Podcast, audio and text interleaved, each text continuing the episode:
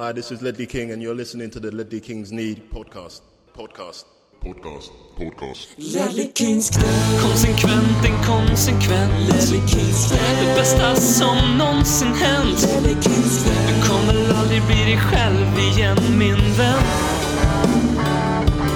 Ledley Kings knä, Här flödar hybrisen. Ledley Kings knä, När vi poddar på nytt igen. Ledley Kings knä, kommer aldrig bli dig själv igen min vän Då säger vi varmt välkomna åter. Åh jävlar kolla! Ja, min stol. Ja. den, den utlöste sig själv. Det har aldrig hänt förut. Bara helt plötsligt mitt i Det spökar hos Robin. Ja vad fan. Jag bara gled ner. Det var som att någon tryckte på den här lilla flärpen som att jag skulle glida ner. Så det var det. Kom ner på jorden. Det är lite, lite som Spurs, kom ner på jorden Robin. Ja, verkligen. Eh, jag hade förberett något, eh, något intro där men det flög all världens väg. Eh, jag kan väl i alla fall presentera mina medpoddare idag. Vi har ju med oss från den västra sidan av vårt land. Från, direkt från Mölndalsrevyn så har vi tjejen i skräddarställning som det heter. Som inte saknar Deli Ali och som den senaste tiden häpnats över Häng min sons färgglada garderob. Eh, om du skulle göra en liten färganalys på vår kära sydkorean, eh, Alice. Vilka färger tycker du han passar bra i? Oj, oj, oj. Vilken fråga. Mm. Eh, nej, men jag tror att han är en sån som han bär upp allting. Alla färger. Han kan ha åtta färger samtidigt som skär sig och ändå ser det bra ut. Så att jag tror att han, han löser nog det mesta. Fan vad man är avundsjuk på människor som har det sådär. Ja, Eh, gud ja. Som, som kan bära upp vilken jävla färg som helst. Eh, Ja. Det är bara grått och vitt och svart i min garderob. Liksom, för det är det enda, enda som går. ja. Samma här. Det speglar vår personlighet, Robin. Ja, det är väl det. Kommer du ihåg eh, Gareth Bales eh, gamla rosa outfit? Ehm, som han, Eh, Ja, hade. det kommer jag ihåg. Men han hade väl mycket så här. Hade inte han så här Fred Perry stickade, V-ringade grejer också? Som var mycket möjligt. fruktansvärda. Mm. Eh, ja, ja, det är tur att han, han klär bättre i andra färger och tröjor. Men jag kommer ihåg att när den sista sommaren med Bale och när det var mycket bilder på att han var besviken då gick han alltid runt i typ ett helt rosa kit från, från topp till tå med, med rosa keps till och med. Tror jag det var. Jag, jag kanske minns det här men jag är mm, 90 procent säker. Nej, men vissa bilder sätter sig mer än andra, Robin. Det är så det är. Mm, de gör ju det. Sen så är det så här, nu har vi också med oss, det har ni redan hört att vi har med oss Peter Hector här och jag har ju en, eh, vi, det, jag har ju en väldigt bra Peter Hector anekdot. Du vet ju vad som Ja, kommer det, nu. det här är faktiskt bland det sjukaste jag varit med om i hela mitt liv. Ja, men, ja, ja, det säger en hel del. Jo, men eh, jag är så glad att du är med så att jag kan ta det, för det är så färskt också. För det här har ju hänt senaste veckan. Men första gången du var med i podden, eh, i alla fall första gången du och jag gjorde podd tillsammans, så gjorde jag ju ett litet nummer av att du är, du är det enda jag känner till som kommer från Brålanda. Eh, förutom macken i Brålanda och då tyckte jag att det var väldigt roligt när du sa åh det är min mamma som äger den. Det var liksom så här bara eh, ja men kul eh, grej till min poäng om att Brålanda är väldigt väldigt väldigt litet. Ja. Så, Sv- Svårt att förneka det faktiskt. ja, så att döm då om min förvåning när jag eh, har varit på jobb här nere på västkusten i veckan och eh, eh, rullar hemåt längs E45an. Och är mitt inne i någon musik, något musikstim så att jag liksom åker och skämmer ut mig själv där och skriker högt och sjunger i bilen och så här och helt fokuserar på vägen och det. Och så, så åker jag igenom det här lilla samhället som förvisso den här gången var Färgelanda och eh, ska vi Frändefors. lite- såklart. Ehm, som ju också är en, ja, kanske lite större än Brålanda eller? Nej, det är hälften så stor faktiskt. Hur, många, hur många bor det i Frändefors då? Typ 500 Brålanda? Brålanda är 3000 och Färgland, eller Frändefors är 1500 så att eh, Ja, ja. Där Ja. hör ni nivån. två big Alltså, cities. Och, och Frändefors kan man ändå säga, det har jag absolut ingenting på. Men när jag åker igenom där så jag, jag åker och lyssnar på musik, tittar på vägen, bara tittar upp och den första personen jag ser är Peter Hector. Så står du där vid sidan av vägen. Och jag blev så paff. Jag, jag, så jag reagerar inte. Så att jag, du såg inte mig men det hade varit väldigt om du hade gjort det för då hade du liksom sett mig när jag åkte förbi. Bara så här, eh, och helt chockad. Liksom, bara, vad fan? Det Ehm. roligaste hade varit om jag bara tittar upp och ser att du sitter och diggar till den här musiken och är helt väck Ja. liksom. Ja, det, det är faktiskt, när du skickade meddelandet till mig sen, det var, jag var ute och gick med några elever på, jag jobbar ju med elever med lite särskilda behov så jag var ute och rastade dem lite jag och min kollega. Eh, Mm. Och oddsen att du passerar riksväg 45 just precis då, det, ja, det, det är fantastiskt roligt. Är det. Ja, det är det. För, för det är liksom... Jag har ju stannat med avsikt i, i Brålanda på den här macken när jag har passerat där. För jag tänkte så här, nu kanske jag springer på Petrektor. Och så mer eller mindre gör jag ju det. Eh, fast sådär. Eh, men jag tycker det är väldigt härligt för att det är liksom de där små orterna som inte har absolut någonting och så liksom de blir bara mindre av en sån här sak. Ja, ja, ja. Och det är Det- som är skärmen. Liksom. Alla känner alla. Man vet inte om man är granne, kusin eller liksom vad som helst. Det, det, det är mysigt. Mm. Men eh, på tal om eh, alla känner alla. eh, Så alla känner ju eh, Jermaine Defoe. Och eh, jag tänkte att vi skulle inleda den här podden med eh, Karins eh, förslag på samtalsämne. Så hon skrev att hon blev mer tagen av hans besked i veckan och beskedet var ju då att han la skorna på hyllan. Eh, än vad hon hade räknat med. Fina goda människan med Jermaine Defoe och vill ha våra favoritminnen. Och sen har hon en till fråga som vi ska ta sen också. Men vi börjar väl med favoritminnen. Eh, och du Alice, du höll på med segling då så att det var inte så mycket Defoe för dig. Eller? Känns så dumt att säga det i det här forumet. typ sämsta stället kanske. Men nej, det, det har inte varit så mycket. Jag har inte så mycket så personlig anknytning till, till den. Eh, mer än att såklart man har sett lite matcher. Men eh, inte så att eh, det, det väckte några känslor. Speciellt när han gick, går i pension nu. Så. Mm. Ha, har du några känslor till Berbatov, Keen, Crouch om jag säger de namnen? Eller har du mer Ja. känslor? Nej men Berbatov, jag- det var ju, det var ju, det är typ en traumatisk period i mitt liv när han gick till United. Eh, Mm. Jag, var, jag var ju, jag gick, jag, jag var ju, grät ju mer än några än vad jag gjorde på mina föräldrars skilsmässa. Och var hemma tre dagar från skolan. Nej men alltså jag var, jag var, jag var ju. Det var jobbigt. Och sen då sen när alla gick då blev det ju en, ja men då har man det som en sorgbearbetning som man gjort. Men, men jag vet, ja, det, Berbatov var ju, han var ju min favorit eh, i början liksom. Sådär. Hans sätt att spela och hans, ja men, hela biten, paketet. Eh, Peter då? Vad har du för eh, relation till Defoe och vad har du för minnen i garderoben? Ja, jag vill minnas att det är den här perioden. Jag var över och såg Tottenham West Bromwich där Tottenham vinner med 1-0 och Defoe gör enda målet. Och det var den här perioden han hade kritvitt hår. Kommer du ihåg det? Ah, han hade det? Jajamän, Oj, minns du det? Oj, det, det, det minns jag inte. En Måste jag snabb säga. googling eh, bort så, så minns man. Man såg honom väldigt väl på planen. Så det är väl det bästa minnet jag har. Sen när man eh, när smällde in massa mål mot eh, Wigan. Gjorde han fem? Ja. Vill jag minnas. Eh, annars.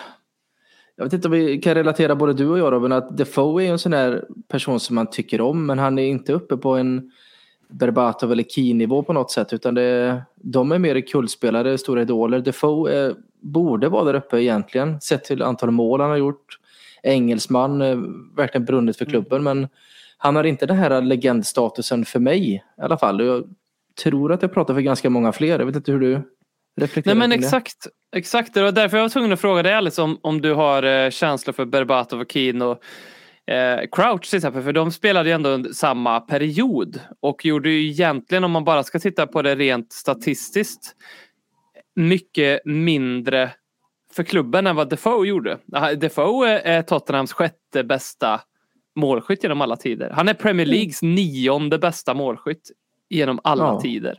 Mm. Eh, och det, är liksom, det säger mycket för jag, jag tänkte på det här, så här skulle vi eh, ut, utanför Tottenham Hotspur Stadium på matchdag fråga 100 pers. Vilka är din, din Tottenham-favorit? Noll personer hade sagt Jermaine Defoe. Alltså jag är helt säker på det. Hade du sagt så här, vilka är de tre bästa anfallarna i ditt tycke som du liksom har gillat mest i Tottenham? Kanske att någon säger Defoe. Men det är ju inte många. Alltså, och det är lite, det, det, det, det här som är eh, eh liksom lite poängen här att han, det, det borde inte vara så. Han borde vara, alltså det finns ju ingen som har något ont att säga om han. Eh, alltså det tror jag är, en, är svårare att hitta faktiskt. Någon som har något Och det konstiga är att han har ju så extremt mycket mål och det kändes aldrig riktigt som att han var vår första straffskytt. För Keane var ju straffskytt och Berbatov var straffskytt.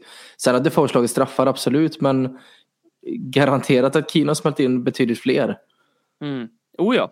Det, det, är märkligt. Det är väldigt märkligt. Framförallt med tanke på vilken fantastisk fin människa det är. Man har ju den här Sunderland-historien med den eh, cancersjuka pojken. Och det finns ju inget ont att säga om Defoe. Så där får gärna lyssnarna fylla i. Jag vet inte varför han inte har en större status egentligen bland Tottenham-supportrarna. Jag vet inte om det har att man har varit i West Ham och runt i flera klubbar. Men det har ju definitivt Robbie Keane varit också.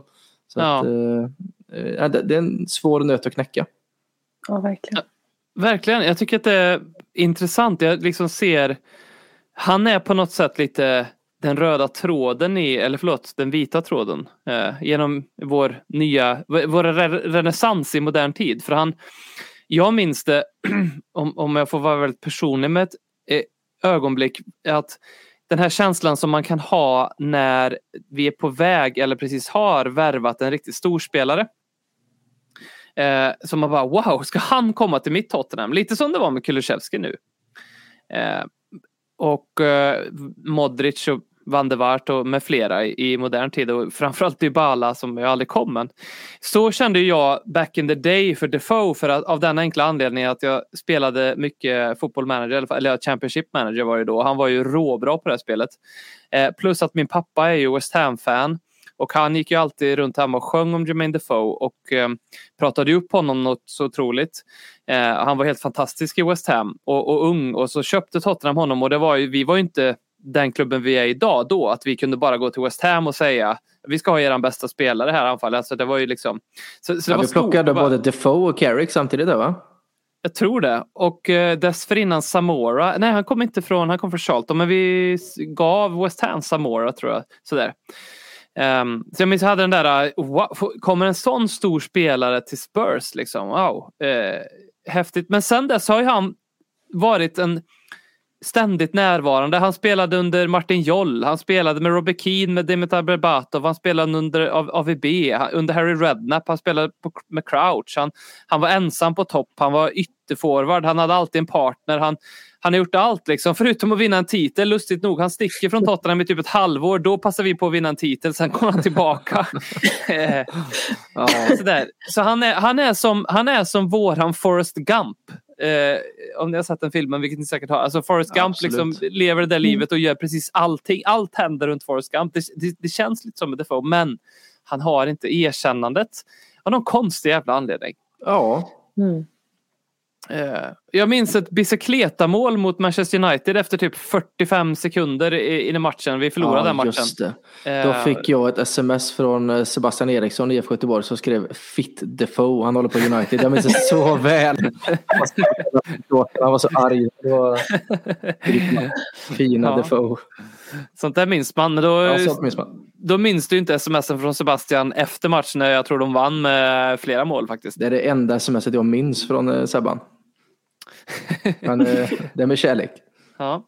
Eh, men här då, nu blir det lite quiz. För Karin ställer också en till fråga. Eh, hon undrar eh, vad, vad heter tricket, eller vad heter det när man gör fem mål i en match? Oj, ingen aning. Nej. Ingen blekaste aning. Eh, jag kan ju ta det här då. Eh, det, det här är inget ni borde ha koll på om jag ska vara helt ärlig. Men vi kan ju vara lite folkbildande för det tycker jag om att vara. Så kan jag först börja med, med för jag googlade på det här såklart och då hittade jag en rolig tweet från en britt som skrev så här. Eh, eh, eh, One goal is called, called a goal. Two goals is called, called a brace. Three goals is called, called a hat trick såklart. Eh, four goals is a double brace. Eh, five goals is called fucking hell calm down. Eh, men det finns faktiskt... Eh, ja, nej, men det finns faktiskt... Det heter glatt. G-L-U-T. Jag tror aldrig jag har hört faktiskt. Nej. För det görs ju så nej. sällan fem mål i en match. Eh, så att, gjorde eh, inte, Son gjorde väl fyra mål mot United va? På Old Trafford förra året. Ja, det gjorde han va? Så det var, Nej, Southampton va? Eller Southampton. var det Southampton? Var det? Okej. Var det det? Ja, Southampton. Nu vann med 6-2 vill jag minnas. Ja, just det. För han, det var hans Kane första skulle väl fram till alla hattrick fyra va? Ja, det var hans första hattrick, men så gjorde han fyra. Just det. Då gjorde han alltså en double brace. Double Som break. Berbatov mot Reading var det va? 6-4 Ja. vill jag minnas. Mycket möjligt. Och uh, Defoe mot Wigan då såklart. 9 Ja. 9-1-segern med- när eh, Erik Edman skrev in sig i Tottenhams historia för andra gången. Jajamän. Älskar Edman. Ja.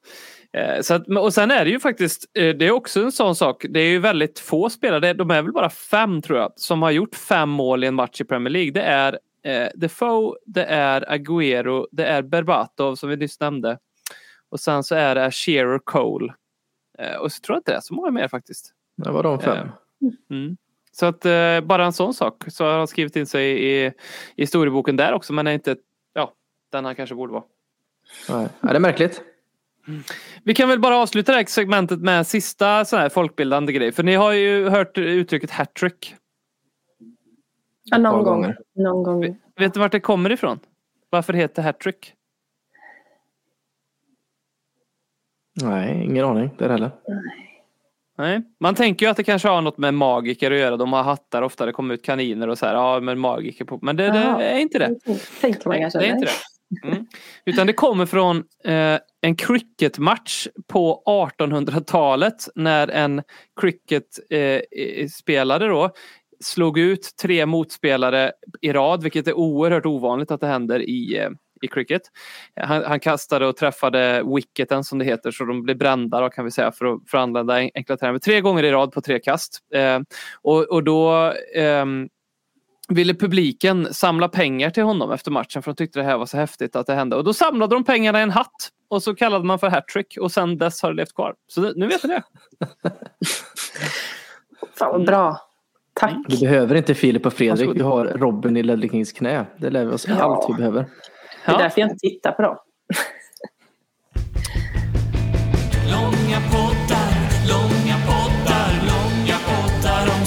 Men eh, på tal om att lära sig saker, kan inte du lära oss lite om spelare ute på lån Peter? Ja, vi har ju faktiskt ett par. Mm. Eh, ska vi börja med eh, våran kära Endon Bele. Mm. Eh, vad ska man säga? Positivt ändå. Han är ordinarie i Lyon. Eh, stått för en assist hittills, kanske inte. Men ändå Bele är väl kanske ingen poängspelare i den bemärkelsen heller. Eh, men han får faktiskt väldigt mycket lovord. Eh, och föga förvånande så har han ju en kropp som faktiskt tål väldigt mycket 90 minuters matcher. Eh, spelar väldigt mycket 90 minuter. Eh, och nu till och med snack att det inte blir en fortsättning i Lyon i sommar utan eh, att han söker sig vidare och egentligen vill vidare uppåt i karriären till större klubbar. Jag vet inte vad ni tror om det, om det är ett PSG eller om det är ett Real eller om det är något sån stor klubb som skulle hugga. Jag är väldigt osäker på det men eh, vad, vad tror ni? Eh, nej, men eh, ja, jag, vet, jag vet inte. Lyckas han komma till PSG eller Real så jag, jag förstår inte hur. Men han har ändå ganska stor och hög lön och han vill väl uppåt i karriären. Och jag, jag förstår inte hur han ska få spel, speltid faktiskt i någon av de eh, klubbarna. Även fast han spelar ordinarie i Lyon så är det ju inte bara... Eh, nej, nej, det känns... Eh, nej, Konstigt. Vill du ha tillbaka han i Spurs då? Absolut inte. Jag tycker absolut han kan söka sig till nya. Men jag tror inte han mådde så bra i Spurs heller. Och jag tror att det är mycket, men, det har vi, ja, men liksom, ni har nog varit inne på det också, mycket med språket och ja, Tre eller fyra tränare under hans tid också va? ja mycket ojämn, oregelbund och alltså, jag tror att det kan vara att han inte riktigt vet kanske hur, hur hans nästa steg i hans karriär ser ut. Han kanske behöver en tränare som säger det här är din tränare och då måste det vara en tränare som tror på honom. Eh, och absolut det är det, men det känns eh, spontant inte som att det är PSG eller Real Madrid där han kommer bli någon varken poängskördare eller en startordinarie. Och det är det han behöver. Han behöver spela fotboll, inte nöta bänk. Framförallt inte Antonio Conte tror jag. Men eh, Robin då, om du får 30 miljoner euro från valfri klubb i sommar, släppa eller behålla? Ja, nej, men då släpper vi. måste bli av med honom. Men det handlar ju mer, för mig handlar det mer om um, kontot. Mm. Att, att det måste liksom bort där. Och, och lite signalvärdet också att liksom vi, vi ska, vi har, den här attityden har vi inte i, i Spurs. För det, han, har, han har ett attitydproblem. Liksom. Eh, och man, man tänker mycket på, man bedömer ju Paratici mycket på eh, spelare han värvar till Tottenham.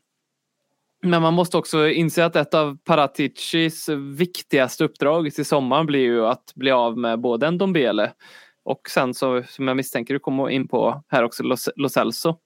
Eh, Ja. och, alltså lönekontot vet man ju då att vi blir av med så, så, så blir vi av med det. Men, men ehm, vi vill ju också tjäna lite pengar på honom. Det är ju inte, det är inte jättemånga klubbar. Vad köpte vi en Dombele för 65 miljoner pund? Det kan vi bara glömma att vi får det igen. Liksom. Ja, 55 miljoner euro 54. läste jag. Ja, okej. Någonstans. Skitsamma men Ja. jag är nöjd. Alltså får vi in pengarna för Ndombele och Lo Celso så det täcker Romeros övergång. Att vi går plus minus noll där så får man ju nästan vara nöjd. Ja. Min känsla. För på tal om Lo Celso där, visst han är startspelare i, Al- eller i Villarreal nu.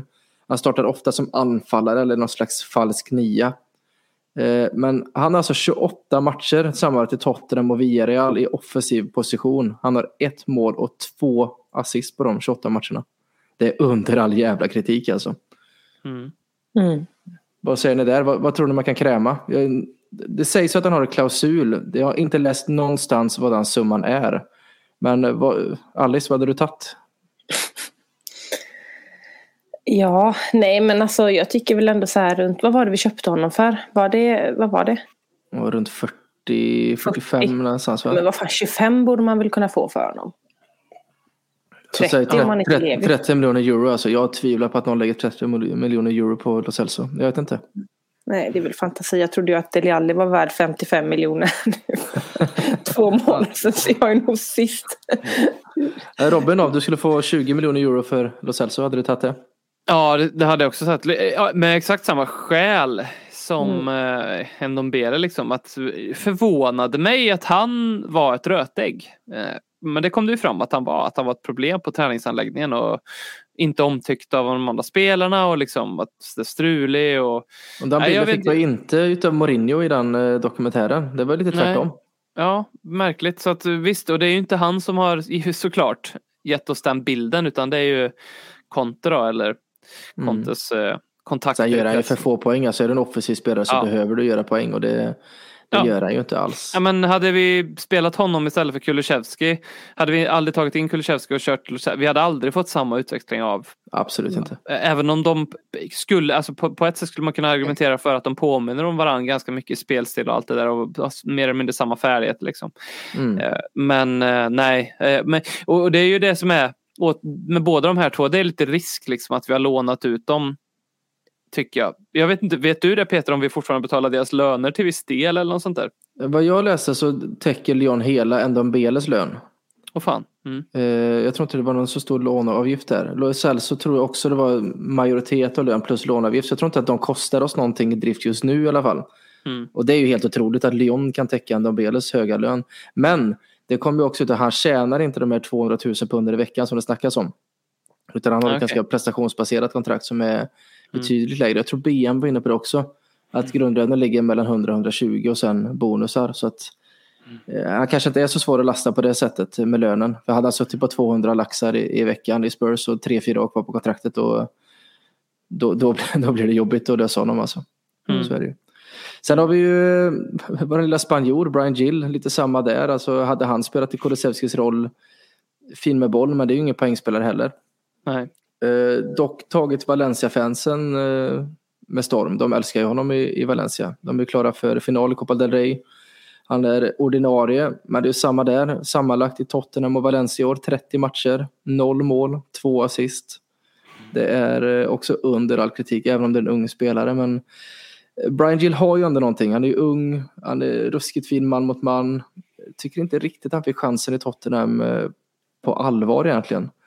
Eh, Så det är samma där, om du skulle få tillbaka pengarna för Brian Gill Robin, hade du tagit det? Eller du Nej men det, jag hade velat satsa på honom. Jag hade hellre, vi kan väl komma in på det sen tror jag, men då hade jag hellre att han gick in och tog typ Bergwajns plats i, i truppen. Eh, och att vi sålde. För, men det, kan, det här är bara rena såna här dumma ologiska, irrationella eh, känslor jag har. Att liksom, ja, men jag gillar Branschil. alltså jag tycker han har häftig frisyr och ett yr. Mm. Alltså det, är så här, det, det finns ingen det är bättre alla dagar i veckan att satsa på Bergschwein framför Branschil. Det är bara så. Eller på någon annan för den delen. Liksom. Men Brian Giller, med Steven Bergwijn, den, den tanken slog mig idag. Hade det inte varit ganska intressant att testa han eh, som en wingback till höger där vi inte har någon som funkar? För Bergwijn är bra defensivt. Han är bra man mot man. Han har fantastiskt fin teknik. Han är Mm. kvick. Det hade väl varit... Alltså, Victor, kan han få Victor Moses att flyga i Chelsea så borde man kunna få Bergwijn att, flyga här, tänker jag. Mm. Eh, Det hade varit intressant eh, att testa. Vad var det han gjorde för eh, Instagram-post, Steven Bergschwein? Ja du. Det var en riktig shots fired mot Conte tror jag. Mm. La upp en bild på en Lamborghini och så, så en, en dammig Lamborghini och så skrev han typ eh, Vissa saker tappar inte sitt värde även om de inte används eller något sånt där. Eh, Jajamän. Ja. Och eh, att man får, eh, alltså i Holland så tror de på honom, i Tottenham tror man inte på honom. Nej. Så att det är ju, alla fattar ju att han tycker så, men det är ju jävligt osmakligt att, att skriva ut det. Alltså Conte läser ju detta och det kommer ju inte hjälpa Con- eller Bergvall till mer speltid, det är ju det är min känsla. Men Bergvall är ju rökt, han kommer ju ryka i sommar, även om man tycker om honom eller inte. Men han, han lär ju ryka. Mm. Det är känslan. Sen, sen har vi ju en eh, fantastisk mittback utlånad här. Cameron Carter Wickers. Eh, som har varit i Tottenham sedan 1924. Eh, skrev ett års avtal, lån och förlänger kontraktet med Tottenham ett år. Nej men han är ju faktiskt ordinarie i Celtic nu. Eh, 26 ligamatcher och spelat 38 matcher i år. Mm. Eh, presterar bra. Celtic verkar vara väldigt nöjda med honom. Han har kontrakt till 2023. Så att vågar man hoppas på att Carter Wickers lämnar Tottenham permanent. Jag läste någonstans att de har någon utköpsklausul på 5 miljoner pund någonstans. Eh, det hade man ju tagit, Alice. Det, det hade jag tagit alla dagar i veckan. Det känns som att han, alltså jag tror han och jag typ är lika gamla va? Eller hur gammal är han? När är han född? Han är född 97. Ja, 97? Ja, han är ett år än mig. Men det känns som att han, han är... Han har liksom hängt med i Tottenham lika länge som jag har hållit på Tottenham. Man blir aldrig av med honom. Så att det är ju bara ett år till. Ja, bara bort med honom. Brålarna Han- kanske är intresserade. Nej, det är vi inte faktiskt. Men alltså han är liksom en sån här eh, spelare som jag Jag skulle inte alls bli ledsen om han försvann. Och jag skulle inte tycka 5 miljoner pund var liksom Ja, det är väl bra liksom. Men samtidigt är han så här Då är han 24. Eller? Ja, Ehm, fyller och, 25. ja, precis. Fyller 25. Och eh, mittback. Och så här, man har sett fotbollsspelare, särskilt mittbackar, blomma se- senare än så. Eller i den åldern också. Ehm, han är så här, men i en trebackslinje liksom kanske inte skulle göra bort sig. Jag kommer inte ihåg om han är höger eller vänsterfotad. För det är ju, hade han varit vänsterfotad så hade det ju på riktigt varit värt att Han är Testa högerfotad. Ja, han är höger. Okej, då är det bye bye då. Men det, han... Nej, jag vet inte. Jag, Jag, för, jag förstår inte hans tänk heller. För varje gång han lånas ut till en klubb så förlänger han ju sitt kontrakt med Tottenham ett år så att Tottenham kan få betalt för honom. Men varför har inte han, liksom, han var 21-22, märker att jag kommer inte få chansen. Jag skiter i att förlänga. De måste sälja mig nu. Eller så sitter jag på läktaren ett år och så får jag liksom gå till en klubb som tror på mig till slut. För att, Dålig han måste ju- agent. ja. ja, ja det, det är möjligt. Men han lär väl med största sannolikhet eh, lämna i sommar. Det är känslan. Mm. Sen har vi ju Robins stora, stora favorit och det är ju Jack Clark. ja, äntligen. Äntligen. Apropå fina frisyrer. Ja, verkligen. Vilket utseende. Ja, Eh, han har ju faktiskt likt eh, Carter Wickers kontrakt till 2023. Vi betalar 9 miljoner pund för honom om jag inte minns fel. För några år sedan. ja. Eh, är ordinarie i Sunderland nu, 11 matcher, ett mål, en assist. Kan man hoppas på någon liknande summa? Han är ju ändå engelsman så att någon Championship-klubb kanske kan lägga de pengarna. ja. Han måste ju bort bara. Eh, Det hade ju varit perfekt om man kunde gå tillbaka till Leeds på något vis. Eh, För det är inte omöjligt att de skulle vilja rycka, rycka igen. Men det var ju en sån där liksom man bara Vänta nu, tog vi han också? Men det var ju när vi gjorde de här jätte... Vi gjorde ju Ndombele, eh, Lo Celso, det fönstret. Mm. Så, och. Sessignon och så var det Clark, Clark. Så han följde bara med. Då tänkte man så här, wow, vi har verkligen ett pangfönster. Vi, vi har också värvat och ner Gareth Bale liksom. Var det inte det fönstret The Times gick ut i, i slutet på maj? De här fyra spelarna vill Tottenham ha. Och så Ja, är det exakt de fyra vi köper. Allihopa. Mm. Eh, Ja, den är rätt sjukt faktiskt. Nej, Jack Clark, bort, bort, bort. Mm. Eh, sen har vi mysteriet då, Pape Matarsar. Eh, Mm. Han vi köpte från Metz. Metz ligger alltså, eh, de är nästjumbo nu i, i franska liga. Kostar ju ändå drygt 15 miljoner euro plus bonusar, så det är ju lite pengar. Sägs vara en ganska stor klausul också på bonusar där. Så han kan komma att bli dyr. Eh, 24 ligamatcher i år. Eh, Kolla snittet så spelar han 62 minuter per match ungefär. Han är ju bara 19 år. Men eh, han lär ju också få någon slags utlåning till ett typ Sunderland eller någonting för att acklimatisera sig. För svårt att ta plats i Mets. Det, det bådar inte så det är jättegott. När vi har värvat Clinton Njie som man tyckte så bra ut och han var katastrof. Så att man är ju lite allergisk mot de här ligövärvningarna för de här okända unga killarna. I alla fall jag. Ja, verkligen. Men, Och han, vad, vad, hur ska han liksom kunna... äh, Det är, det är helt otänkbart att han ska försöka slussas in i vår startelva. Om inte hade, han hade varit en wonder kid nu då liksom.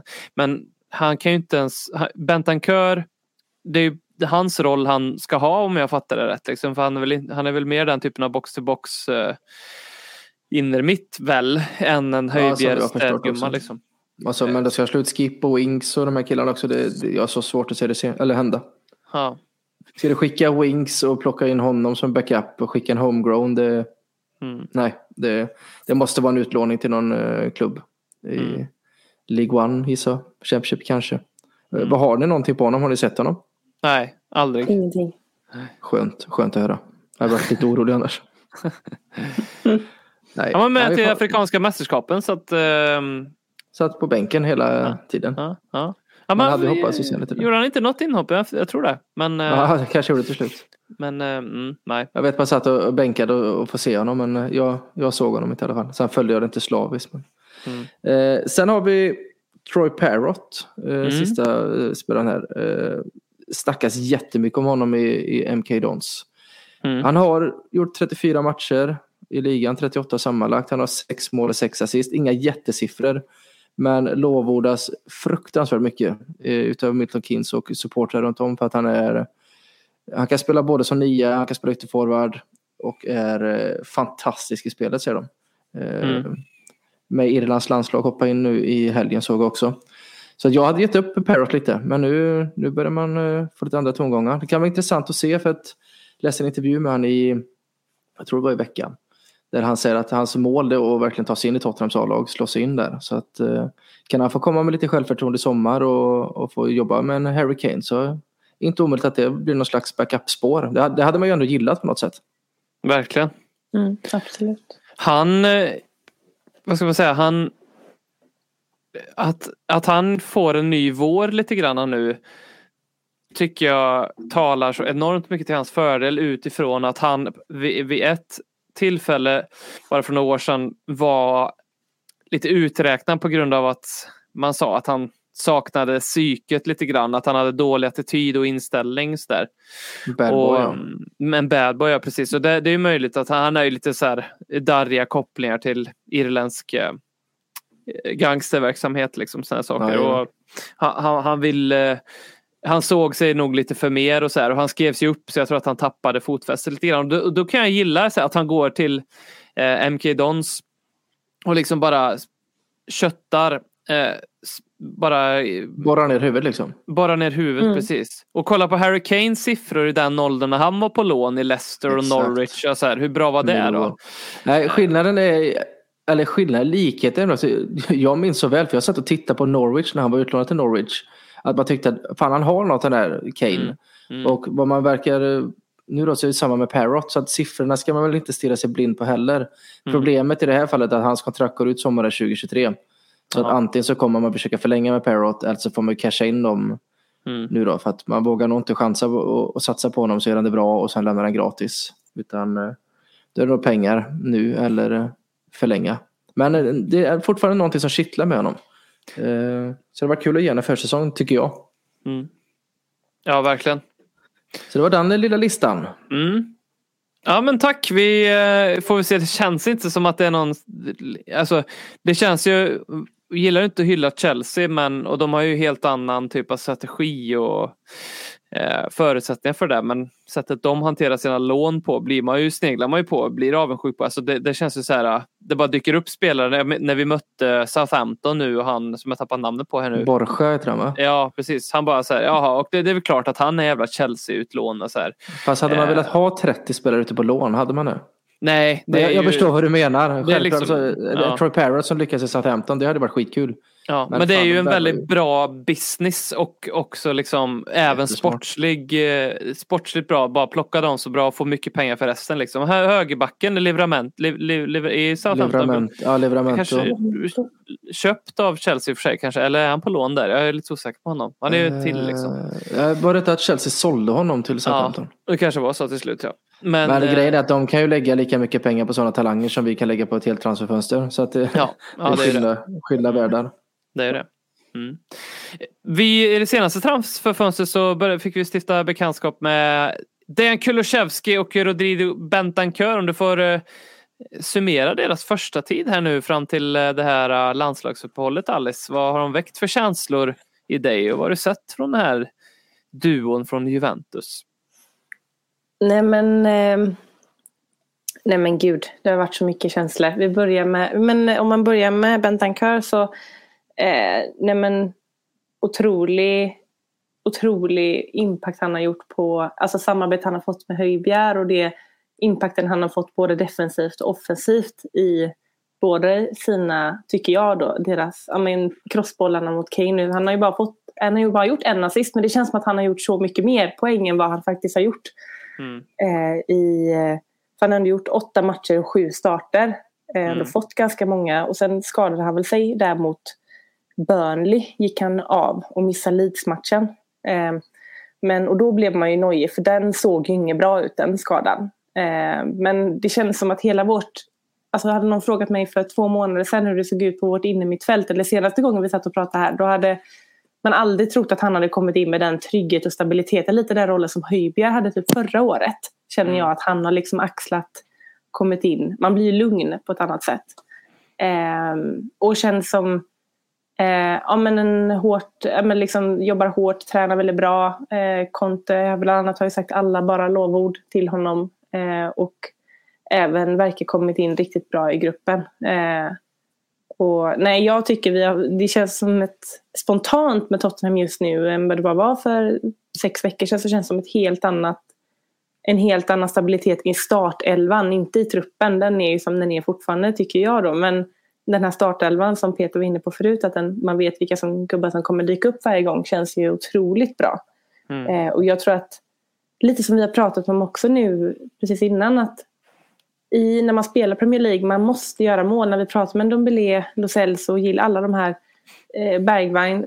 Man ser ju en sån skillnad nu när det kommer in personer och gör poäng och gör en stor impact från första början. Inte någon som behöver få adapta sig till ligan och hela den biten. Det, och det tycker jag var inte... Det är ändå två spelare som typ har gått in rätt in i elvan och det är ju, det är ju klassfönster. Det kan man inte Mm. säga något annat om, tycker jag i alla fall. Mm. Men Det, är ju, det känns som att han gör mycket, han borde göra mycket i alla fall, eh, assist, eh, vad heter det, second assists, alltså Mm. Hockey, hockeyassist. Hockeyassist. ja. Mm. Mm. Det kanske han inte Ja. gör men det bara känns som att han eh, får det att klicka. Ja, och sen även typ, han har ju inte, men han är ju, jag vet vad, typ så var någon, han kanske har fått något, ett gult kort eller vad är det? Men han känns inte heller som en, känns ju som en, eh, en jobbig, ursäkta, en jobbig jäkel att möta på planen men ändå att han ändå håller sig lite, man kan ju inte ha en Romero på alla positioner, då, då blir det ju inte många, Mm. då blir det många ostskivor att dela ut. Så att nej, otrolig eh, fin dynamik med Höjbjerg och även med Wings det man har sett. Och så får man väl se nu när Skip eventuellt nu när han väl kommer tillbaka, när man inte vet när det blir. Mm. Vilken, eh, ja, vem som får kliva åt sidan och hur det partnerskapet ser ut. Men eh, otroligt bra känns det med honom i alla fall. Jag vet inte vad Mm. ni tycker. Vad ni Jo. fått för bild av honom? 16 miljoner eller 19 miljoner, eller vad? det är helt otroligt. Mm. Vad var det liksom Pepe Sarri kostade? 15 Ja, det, eller? ja, det är egentligen samma summa, vilket är helt otroligt. Men det var vi inne på med BM också, att den, den siffran är förvrängd lite i Kulusevski-dealen också. Men det är ändå otrolig värvning. Framförallt hur jävla bra han gör Höjbjerg. För eh, vi har sett Höjbjerg med Wings. Det, de två ska inte spela tillsammans. Så enkelt är det bara. Mm. Men eh, Bentancourt och Höjberg, de ser ju faktiskt riktigt robusta ut och, och matchar varandra, eller ska man säga. De passar ihop, deras spelstilar funkar eh, tillsammans. Så det är ett stort lyft tycker jag. Att Höjbjerg har höjt sig till en bra nivå istället för att vara eh, sådär. För, ärligt talat så Höjberg har inte haft en jättebra säsong. Men sen han spelade med Bentancourt har han, hans formkurva ökat enormt tycker jag. Ja, med Bentancourt får man ju det här äh, lugnet i mittfältet på något vis. Med, jag tycker att det har varit så länge där där känns så här, ja, men bara, kan vi bara få upp bollen till anfall nu så att vi kan äh, få, få ta, det, det har varit så länge vi har haft så mittfältare som har bara varit dugliga liksom. Det har inte blivit de här öppnande passningarna eller liksom, han är bra under press på ett sätt som vi har verkligen saknat i Spurs på, på väldigt, väldigt länge. Ja, du kan släppa upp den uh, felvänd på honom och han antingen gör sin gubbe eller släpper tillbaka på rätt uh, mittback. Ja. För det, det får man ju säga vilket, vad vi har utvecklat det spelet under Conte med possession-spelet. Alltså Romero är bollskicklig, Dyer är bollskicklig, Davis helt okej. Okay. Bentancourt jättebra. Höjbjerg som sagt, han är ju ändå skolad i Bayern München. Han är, har ju en bra fot. Mm. Men hur vi spelar oss ur trånga situationer på one Mm. touch och det ser inte ser det jättefarligt ut. Alltså det känns kontrollerat och kan spela loss Bentancourt rättvänd och när han väl kan sätta upp det på Kane eller Kulusevski eller sånt så, så är det kvalitet. Så det, det spelet har vi utvecklat väldigt mycket och det tycker jag Bentancourt är en stor del utav. Mm. Ja, verkligen. Och det är även alltså, när man kommer in på, på Dejan. Ja, men, ni vet ju nog hur taggad jag var ju så. Bara när de här började liksom sippra. Det var ju det första. Men gud, vad vad heter han som blev skadad nu? Har jag tappat namnet? Som blev skadad i, eh, i Juventus i höstas. Ja, eh, Han fick Kesa. spela igen. Ja, Kesa. När han blev Mm. skadad och sen när han blev frisk. Det var ju mitt i, när han kom tillbaka mitt i transferfönstret. Mm. Och då skrev jag, jag bara, nu lovar jag, nu, nu, nu tar vi in dig igen. För nu kommer inte han få spela någonting. Och det räckte och det var ju precis det som hände. Och det är, men alltså, det är så härligt. Det är så fruktansvärt eh, kul och många var ju så himla osäkra på och vart såklart om han skulle gå in rätt i en elvan. Men alltså vad är det för säsongstart han har haft i Premier League? Man, inte nog bara att man är stolt som tusan för att han är svensk och att man själv känns som att det är liksom ens inofficiella brorsa typ. Jag har Ja, ingen men det är ju det är det ju typ. Det är det typ. Ja, ja, nej, nej, nej, men alltså snälla någon, det är så det känns som att jag känner honom fast jag kommer aldrig någonsin träffa honom. Nej men det Jo, är... jag har haft kontakt med hans tjej till och med, det måste du dra. Ja men det är, det är när man har gjort en tenta och jobbat och så tänker man, ja men alltså, nej men hon är ju, det, bakom en framgångsrik man står det en framgångsrik kvinna, en stark kvinna bakom. Så att, ja, nej men, nej men vadå? han- Vadå, sk- skrev du till henne då? Eller att, Varför ska du säga det? Ja men det här måste vi ju ta med, det måste Ja. ju med. Det här är guld.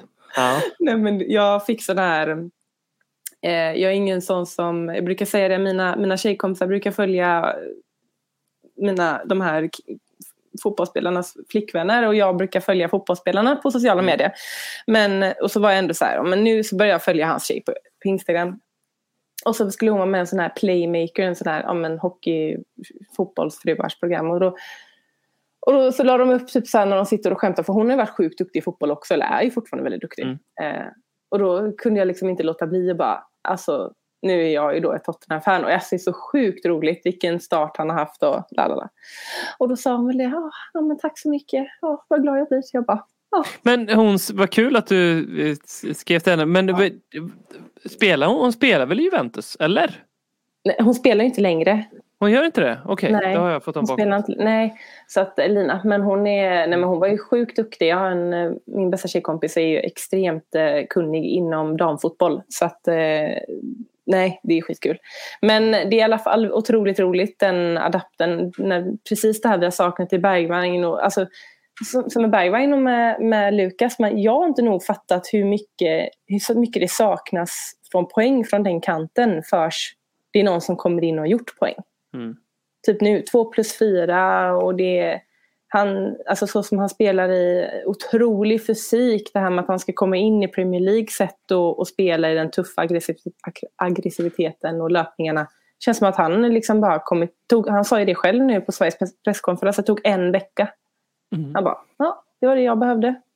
Och bara stencool, stenlugn, precis allting som Tottenham behöver, allting som Conte vill ha. Så att, eh, nej, det är alltså, fantastiska, vadå 300 minuter på åtta dagar när han gjorde Sveriges match och så springer 114 minuter som att han inte har gjort något annat på en vecka. Liksom. Mm.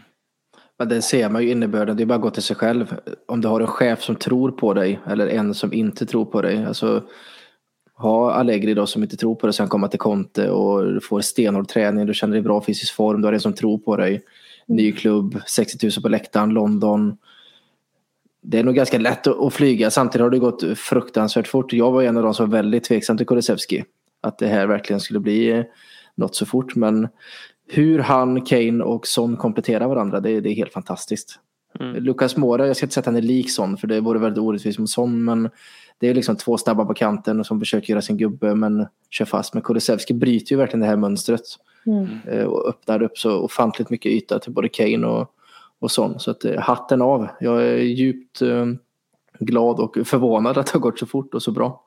Mm. Och sen får man väl nog bara vara inställd på att eh, det, det kommer komma de perioderna snart också där det inte flyger lika mycket och det, då får man, får man sätta sig lite lugnt i båten. Man får mer bara vara glad och, och det tror jag eh, det är klart, eh, alla fotbollsspelare tror ju på, väl, antar jag, tror, måste tro på sig själva. För det var, då är det ingen idé att annars att de, de dyker upp på jobbet. Men eh, det han ändå har gjort och ja, men den impacten jag tror att även de assisterna han har gjort. Han har ju ändå haft, många av de assisterna han haft har han egentligen haft ett väldigt bra läge själv på att göra mål. Jag tror att en sån gubbe behövs vara med Kane och Son.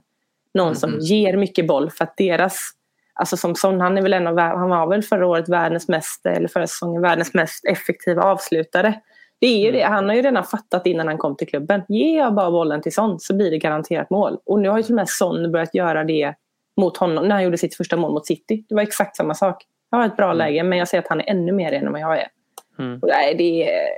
Ja, fotbolls... Eh, ja, det är rysningar.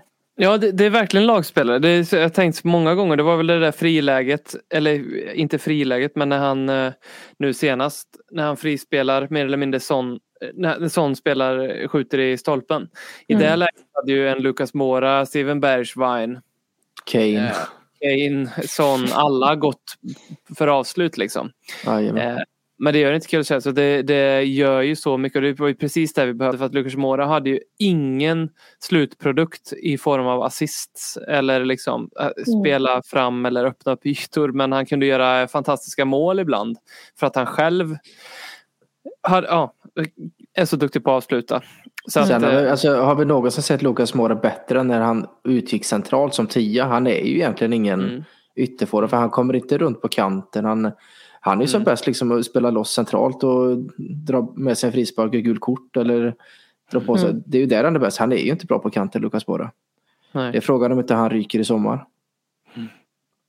Det är som att det är många som kan ryka i sommar. Mer än vad det har känts innan. Men han är Vilket är på 30 nu va, Lukas? 92 vill jag få att han är. Två. Ja, 92. Ja. Född den 13 augusti som, eh, som jag. Så att, eh, vi, vi, 13. ja, det, det delar vi. Jag fyller 15. Kul. Gör du det? Jajamän. Ah, Bra. Bra. Bra, bra. Eh, Jag tänker på Contes uttalanden om, eh, som har duggat lite tätt, lite nästan för mig oroväckande tätt senaste tiden på eh, nu när du nämnde sommarfönstret, många som ska ryka sådär. Det, det har kommit liksom eh, lite då och då att ja, om inte Tottenham visar att de delar min version då sticker jag. Alltså han säger kanske inte det rakt ut men det har varit ett par presskonferenser nu senaste tiden där han, jag tror nu senast också, eh, där han sa liksom att vi, vi får se till sommaren, för han får ju frågan hela tiden. så- Sådär. Och, det, och den kan man ju välja att svara på på många olika sätt. Man kan säga jag har ett kontrakt här och det ämnar jag liksom att, och respektera så jag diskuterar inte det mer. Ungefär som Pochettino gjorde varje gång. Medan Conte är lite så här, ja, ja, nej, får se. Bara så länge de backar, har, visar att de, att de vill, för jag är en vinnare och så länge de visar att de vill, då kommer jag vara kvar. Vad, vad tycker ni om de här uttalandena? Ja, du har ju sagt det själv, allting han säger i presskonferenser är ju taktiskt. Han, han, är ju han är så uppe med det. Uh, han säger också att topp fyra är jag inte nöjd med, jag vill gå för titlar. Uh, han vet mycket väl vem Daniel Levy är. Eh, Han vet hur Paratici funkar också så att allting är bara för att sätta press. Satsar inte Tottenham så kommer han inte vara kvar. Mm. Eh, Det, och jag, jag gillar, på något sätt gillar jag ändå ärligheten. Han måste sätta press. För sätter du inte press på Livi så kan han ju tänka nu har jag en kanontränare. Nu kan jag, behöver jag inte investera så mycket. Utan han får ut så- pass mycket av truppen ändå. Men då har han inte kvar eh, Conte. Och då kommer han inte ha kvar Kane heller. Så att, eh, jag tycker det är smart. Sätt press. Ja, Vad Mm. det finns ju olika sätt man, sätt man kan sätta press på såklart. Eh, jag, jag tycker BM sagt det flera gånger väldigt bra men han är ju liksom en känslostyrd resultatmänniska. Och alla dagar i veckan, alla timmar på dagen har jag inte den överskotten att liksom det blir fruktansvärt eh, gnälligt att 48 eller 24 timmar innan så kan det vara en av de mest eh, lovande trupperna han någonsin har fått äran att coacha. Och så sen är det sticker han, sticker jag. Jag är större än klubben och det finns ingen som bär mitt namn som ja, ingen annan tränare i världen. Och det alltså jag är ingen fan av det. Jag är ingen fan av det. Det är det som det här när man, han som tränare ska samla kollektivet och han skyddar ju inte klubben när han går ut med sina uttalanden. Sen är jag också för 100% att man ska sätta press och man går ut medialt. Det gör liksom alla tränare i hela världen på ett och annat sätt. Men eh, fast jag är, li- jag är lite trött på att det blir, det blir liksom, man kan inte använda det kortet hela tiden. Jag är liksom, jag, det är jag för Ja, gammal där, för. där köper jag också. Men om man vänder på det som Contes fall då, som är han kan mer än mindre få vilket jobb han vill. Varför skulle han egentligen sitta i Tottenham som inte satsar när han kan gå till mer eller mindre vilken storklubb han vill och bara han vet att Pochettinos stol den, den är ledig till sommar. Antingen satsar ni på mig eller så kan jag gå till PSG och få hur mycket pengar jag vill och, och satsa där. Så att jag håller Men det är så konstigt, han har ju varit här i november. Alltså, det är ju inte ens länge. Han, alltså, det måste ju varit samma saker som sagts i november som det sades idag. ja, Eller jag tror vad mycket, kan ha hänt? Ja, men mycket handlar nog också om Harry Kane. Harry Kane vill också se vart det här projektet tar vidare. Han vill ha kvar Kane, han vill att det ska satsa. Så att det är en kedjereaktion också. Han vet ju det, satsar vi inte, Conte lämnar, då kommer Kane vilja lämna också. Så att Mm. allting är ju för att sätta press för klubbens bästa. Och det, så enkelt är det ju. Ska vi lyckas på bästa sätt, ge Conte det han vill ha, ha kvar Kane. Tappar vi Conte så tappar vi Kane och då, är, då, då har vi en jävligt lång väg att, att vandra. Så Ja, fan vad jag är trött på såna här, är så, man är så trött på de här diskussionerna ändå. Man är ju det på ett sätt för att det blir så här, det blir liksom, man pratar inte ens Tottenhams eller fotbollslag som ett lag. Alltså det är likväl med United, när alla kollar på de spelarna som kommer lämna. Alltså det, man blir så trött på det och prata om det för mycket för det har varit så här, ja men vad, alltså titta på Kane om inte når topp fyra, ja, då kan man ändå ge honom den, en av de största kängorna för vad, gjorde, vad bidrog med han de första fem månaderna i den här Absolut. säsongen? Abs- ingenting. Och det är också det här konstanta köttet. Alltså det är, åh fan. De Men det är ju en del av det. Det är ja, stora mansbebisar liksom. Fan, Ja, vad så roligt. var det också alltså Berbatos tid och Robbie Keens tid och Bale och Modric. Ja, det är alltså, en del av det, spelet. det är en del av spelet ja. Och det kommer nya eh, spelare att älska. Så enkelt är det ju. Men i det läget Tottenham är nu så ska vi göra allt vi kan för att backa Conte. Jermaine Defoe strulade sig eh, till eh, en Tottenham-transfer genom att spela uruselt i West Ham.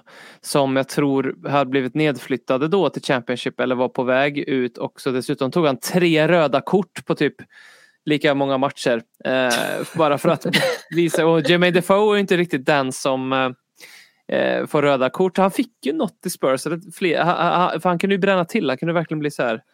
Han har ingen utvisningsaura. Den saknar han. Nej, alltså, det saknar han, men, men, man, men det kunde slå för honom ibland. Man, det, det, det minns jag. Men, Ja, det är möjligt. men han, jag tycker det, om bara sista ordet om Conte och att han säger så här, det enda som jag tycker är, det är ju jag själv som lägger ihop det, men, när, men att han själv säger, då, som du tar upp här Peter, att han, allt han säger är taktik.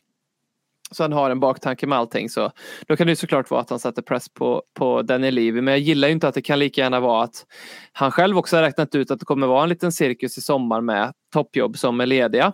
Eh, och när han liksom då säger att han har tänkt att ja, men jag, jag är nog fan rätt sugen på det här PSG-jobbet. Liksom. Få, få jobba med de, med de pengarna och med, med de absolut bästa spelarna i världen. Så när han får frågan där och då från ehm, eh, journalister om varför övergav du Tottenham och så här, det är den första klubben du liksom, du tränar nu utan att vinna någonting.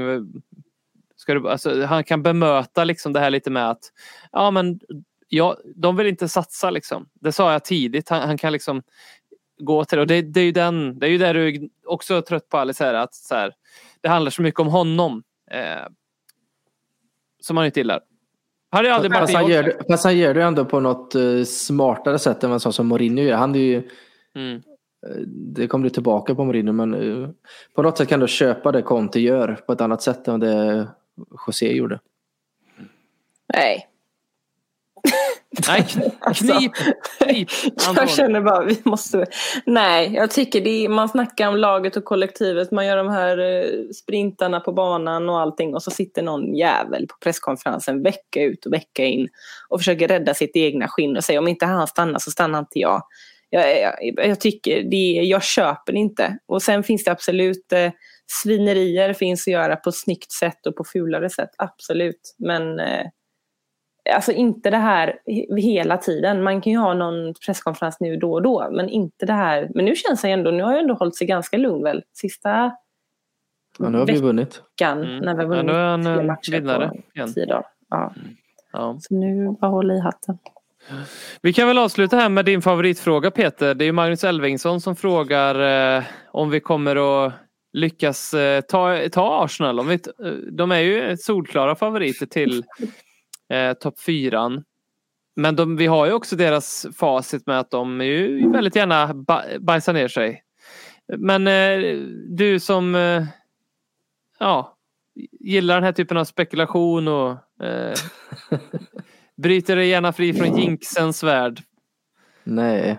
Ja. Nej Magnus, jag är ledsen. Jag har jättesvårt på sådana här frågor. Ehm, Allting handlar ju om egentligen vilka spelare som är eh, friska. Alltså för Arsenal var skadefria och fortsätta som de gör och Tottenham får eh, skada på Kane, Son och, och Dyer. Då, då är ju Arsenal solklara favoriter. Eh, tvärtom, får de skada på tre, fyra spelare och vi får upp det här kontoflowet som vi har nu, ja, men då, då har vi chans att komma igen. Så att det, jag är med nu match för match. Nu är Newcastle på söndag, en match vi, vi ska vinna. Ta tre pinnar där, hoppas att Arsenal tappar poäng någon gång och så får man ta det därifrån. Jag, är- jag är mycket med nu match, match för match. Vad tror du själv Robin? Jag tror ju att Arsenal kommer att ta den där fjärdeplatsen. Och ehm, det känner jag mig ganska säker på. De, de har sett för stabila ut helt enkelt. Och när, jag tror att efter 19 omgångar så var de väl fyra också. Eh, sist när det begav sig där i. Så jag, jag tror att det tyvärr blir så. Vi har ju ett lite bättre spelschema. Får man säga så? Än, vad, än, än vad de har. Och vi ska också möta dem. Så det kan ju bli fruktansvärt jävla episkt för den matchen är inte in eh, den är inte inbokad. Så den skulle ju rent krasst kunna vara den sista matchen för säsongen på Tottenham Hotspur Stadium när vi slåss om en fjärdeplats. Det kan ju, då kan vi snacka fotbollsmatch. Herregud. De biljettpriserna, tjena. Ja, eller så blir det inte det. Så är det Arsenal redan klara topp fyra. Ja, och så, så, kommer det vara jättedeppigt och så kommer de dra allt det där. Nej, men sluta nu. Ja, nej förlåt. Men vad tror du då Alice? Tror vi tar, har vi chans att... För det är väl bara Arsenal vi snackar om. United kan väl inte hålla i, alltså kan väl inte rycka i, alltså på det sättet nu. Vadå rycka? De ligger Nej, inte väl rycka, en men- poäng bakom oss typ.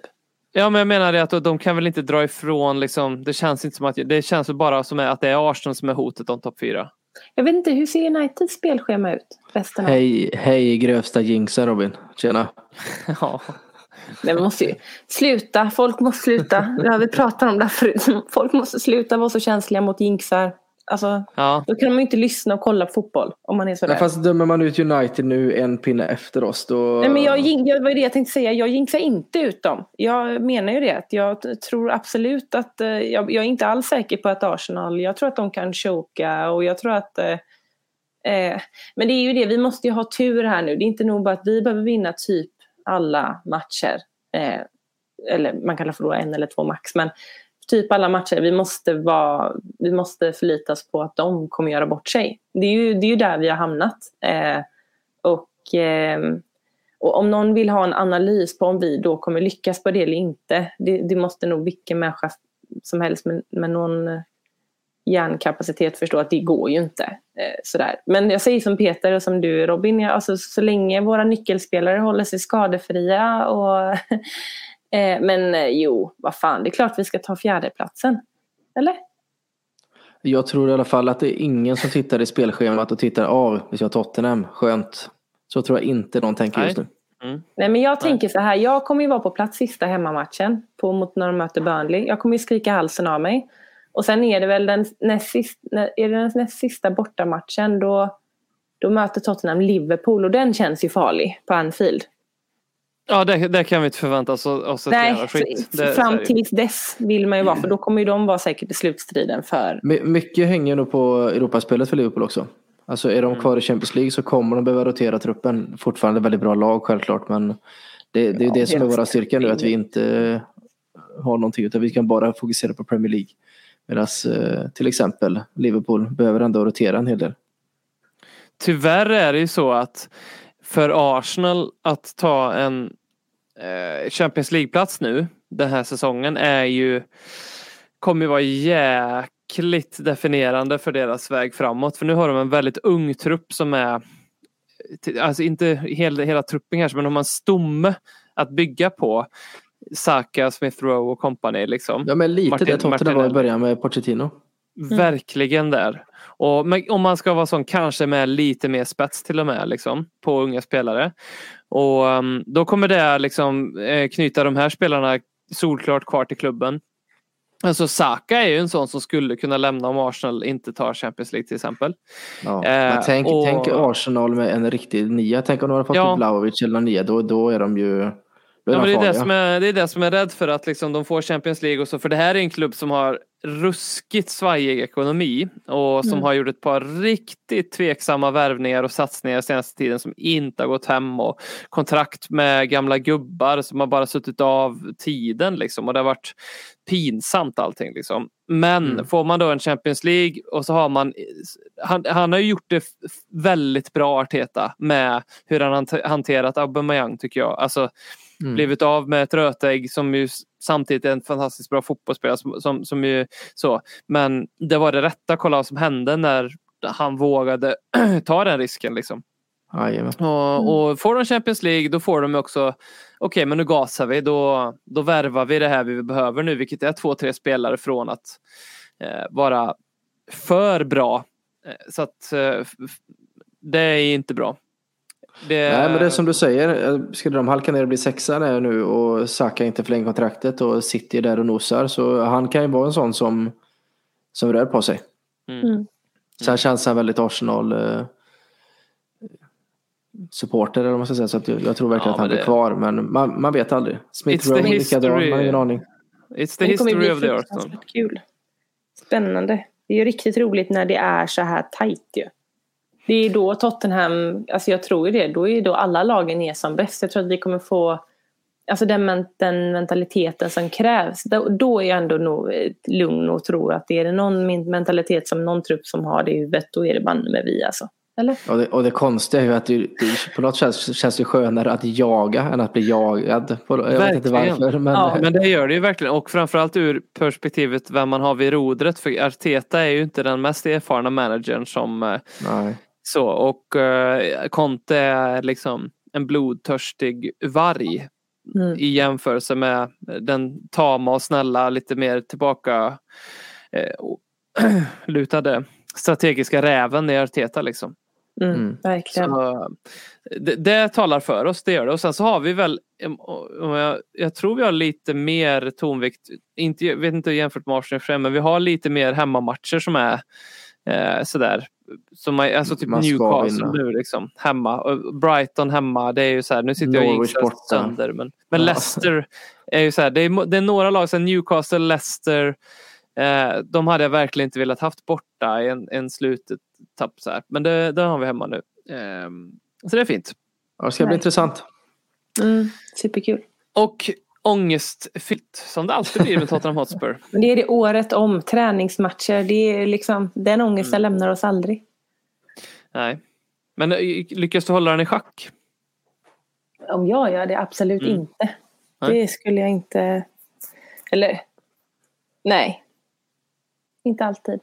Man har lärt sig att leva med dem. Jag, det, jag är verkligen så här, det här är helt seriöst, men jag är mer så här att den dagen man Inte de här jävla supporterna som säger Åh, vi kommer inte om när det händer, det kommer aldrig hända. Jag bara, jo men det är när den dagen händer när vi vinner någonting. Jag tror att jag kommer uppleva någon typ av euforisk eh, lycka som inte har någonting med något annat i livet att göra som jag aldrig har känt innan. Och det, man ser ändå fram emot den dagen.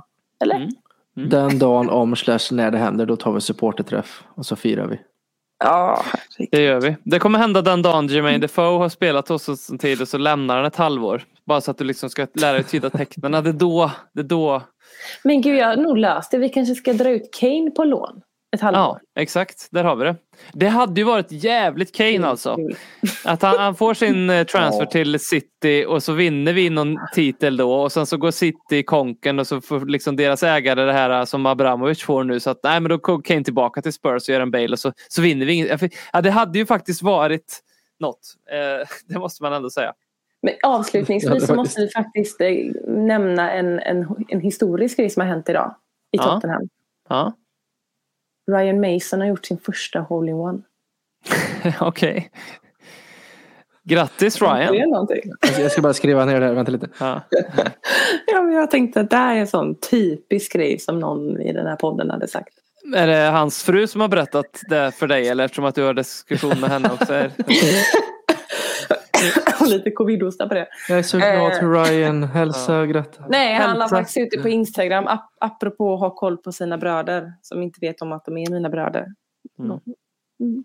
Det? Fint, fint lite skryt. Eh, avsluta med något positivt. Vi eh, tackar eh, för att ni har varit med oss i ännu ett avsnitt av eh, den här podcasten. Tack eh, Alice och Hector. Det är alltid härlig kemi när ni är med. Eh, så det är kul tycker jag. Tack själv Robert. Att vi får vara med. Ja, det får ni. Vi eh, ses väl ganska snart igen tror jag. Vi säger tack och adjö.